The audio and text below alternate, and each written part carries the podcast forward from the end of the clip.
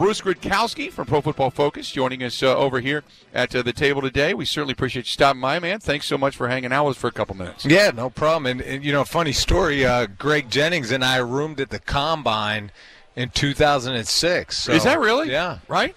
Wow. A while ago, I know. You know, kind of blasphemy. It's- MAC you know, guys. Yeah, it's when you get uh, into the fraternity, everybody has a story about the, the seven degrees of separation. Yeah. You know, everybody's done something with somebody at some place sometime. Well, Greg was, I mean, he was unbelievable. So at Western Michigan, as I was playing against him in the MAC, you know, his ball skills were unbelievable. The way he tracked the ball, post, deep balls downfield. So I had a lot of respect for him, especially the, the career he had in the NFL. I was going to say, did you see his career coming?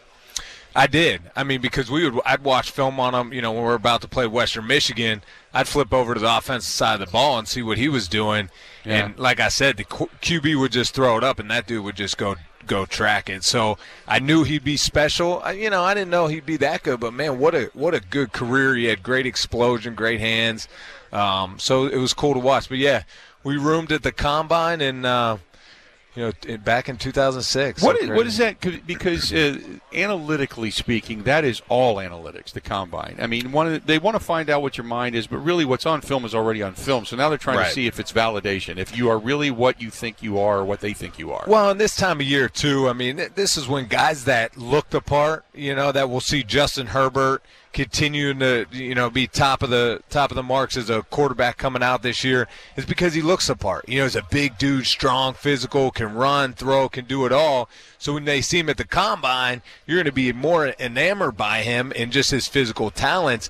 But you always have to remember what the film shows. I mean, there's guys, you know, like myself. I was at the combine, not not the biggest guy, not the strongest arm, but started a three-year starter at Toledo, and you know, so you have a lot of game experience. So I think you know when you get to the combine, that's when if you're a physical freak, you have a chance to really uh, go up the charts because general managers, owners, they love that part. If you're going to run a fast 40, like Al Davis back in the day, you know, I was with the Raiders when um, we drafted Darrius Heyward-Bey because he could fly. Yeah. Um, so it's different things like that. But you know, it is. It's you know, it's also a, a big meat market. You know, we're standing up there in our, uh, you know, Underwear and t-shirts. That's Just- about it. yeah, yeah. just- And some know. gym shoes, and hopefully you can run and jump and bench Exactly. press and all that kind Yep. of stuff. Um, so now you're uh, you're you're analyzing quarterbacks. You're analyzing uh, you know players in the NFL.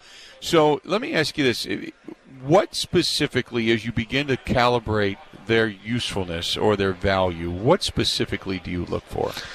So I mean, it's consistency. I think you know, as as I oversee the grading for uh, Pro Football Focus for PFF during the year uh, in the NFL and, and some college, you, you just see you see so many consistencies, and of course, I'm we're going to grade them on the play they, they make, you know, and it, and at times too, you know, like our grading system, if it, you know, if I'm throwing to Greg Jennings and it hits off his hands and then gets intercepted, well, that grade's not going on the quarterback, the minus, you know, that's going to go on the receiver. So, you know, on, on statistics that wise, uh, we're more specific on how the guy's truly playing, not, you know, at the end of the year you look back, oh, he threw 15 interceptions. Well, you don't know. Five of them, the receiver ran the wrong route. So I think our numbers are more specific on how these QBs are playing real time. And also, you know, you're not going to get positives for a screen pass, Right. You know, that goes 90 yards for a touchdown. So I think it's more uh, about, you know, individual performance, but also coming into play you know, I played 11 years in the NFL, so I understand offenses and timing and rhythm and, and what certain routes should look like. So when I go to grade him, I could tell whose whose fault it was most of the time, um, and if it was a miscommunication. Sometimes we don't put it on anyone. You know, we're not Right. going to guess uh, to put it on someone. So, but you know, when you go through the grading and you're grading Drew Brees and you're grading Patrick Mahomes, and then talking about Jimmy G, you know, it's consistent as far as Drew Brees' accuracy or the kind of routes he's throwing. Uh, it's consistent. You know, Jimmy G at times he'd always have some turnover worthy plays for us, and Yeah. whether that's fumbles in the pocket or you know uh, interceptions in the middle of the field. So. Um, but you can always expect when I watch Jimmy G, and I'm a fan of him. I, I think he has the it factor. He he has the ability to make plays in big key moments, and he doesn't. You know, he, he's pretty. You know, a smooth operator. Uh, but you're you're going to have some of those turnover plays every game. You, where did you end your career? Was it in Uh, Pittsburgh.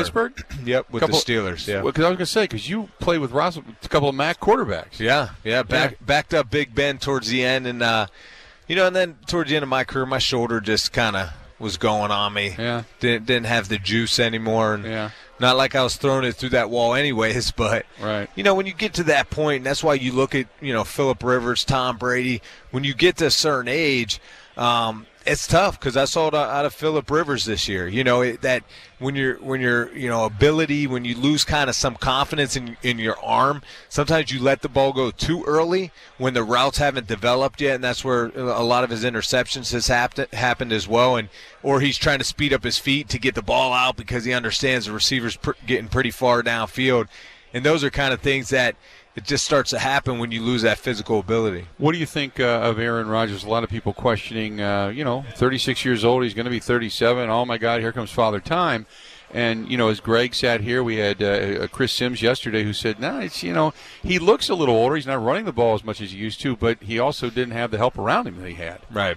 No, I, look, Aaron Rodgers still has it to me. I mean, I think he's still athletic enough. He doesn't have to be running 40s down the field or racing anyone. And, and, quarterbacks, like we saw Mahomes the last few weeks, it's running at the op, you know the perfect time. You know, when it's third down and five, and you know a window opens up, and you take that crease, you pick up the first down, and I think Rodgers still has it all. I think um, the thing about Rodgers sometimes is he. Uh, I want him to just execute the offense. Sometimes he'll drop back in the pocket, bounce around a little bit. It's like, you know, hit that guy. He's there. Just hit him and move on to the next play. Sometimes he's looking for the bigger play downfield or to scramble outside to make a play. Um, but I thought overall, I think this year he did a really good job protecting the football, knowing they, they were a pretty good all around team. So I don't think he took it on himself as much this year to make those unbelievable plays that we've seen in years past. Yeah, they, it- but they weren't dominant Right. in any area. That Right. was the, that was, the, I guess, if you want to call it a flaw, that was the flaw. They Right. didn't have a dominant this. You know what I mean? Yeah, and, and I mean, but when you go what thirteen and three, and Yeah. you look back and you're like, look, Aaron Rodgers You're probably making apologies for it. right. You're, you're he's probably like, man, it, it felt good to actually have some pieces around me. Now let's continue to to build on that. Now another year in Matt LaFleur's system.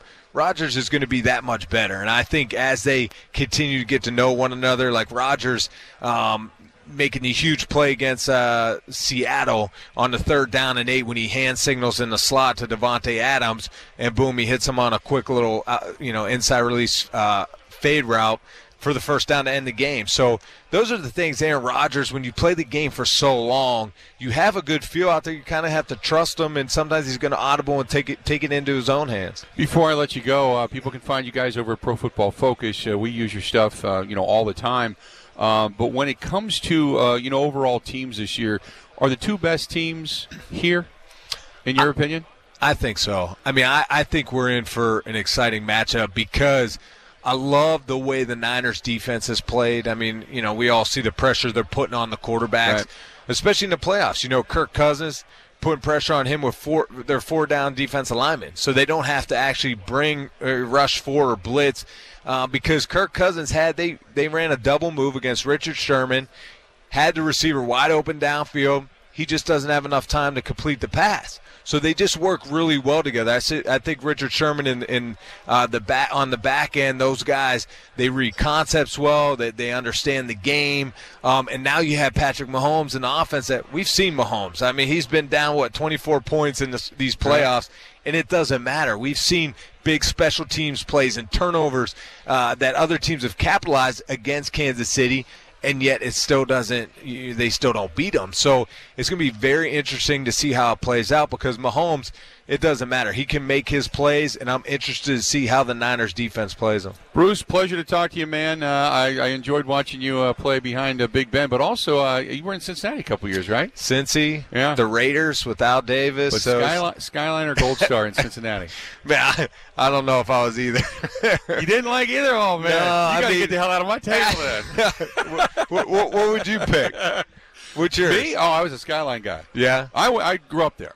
Did so? I, yeah, I grew up there, but I they got a skyline in Fort Lauderdale. We drove there Oh, you did. just to go to Skyline. Wow. Yeah, so there, there you go. I got to ask you. you know, since he was the downtown was building up so much, Yeah. we stayed right in our little niche right there, right by the stadiums. They have so many restaurants, Right. so we'd go to Nada a lot. Not as good. Yeah, yeah, not that as was good. our spot. Yeah, Campanella's is good. The Italian Yeah. joint down that area. Yep. So yeah, good stuff. Man, appreciate Thanks, it. Bill. Thanks, buddy. Talk to you soon. There you go from Pro Football Focus.